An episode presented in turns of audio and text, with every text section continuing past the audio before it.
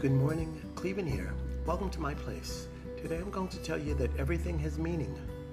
Everything has meaning, and everything means something to someone. Just because something has no value to you doesn't mean it doesn't have value.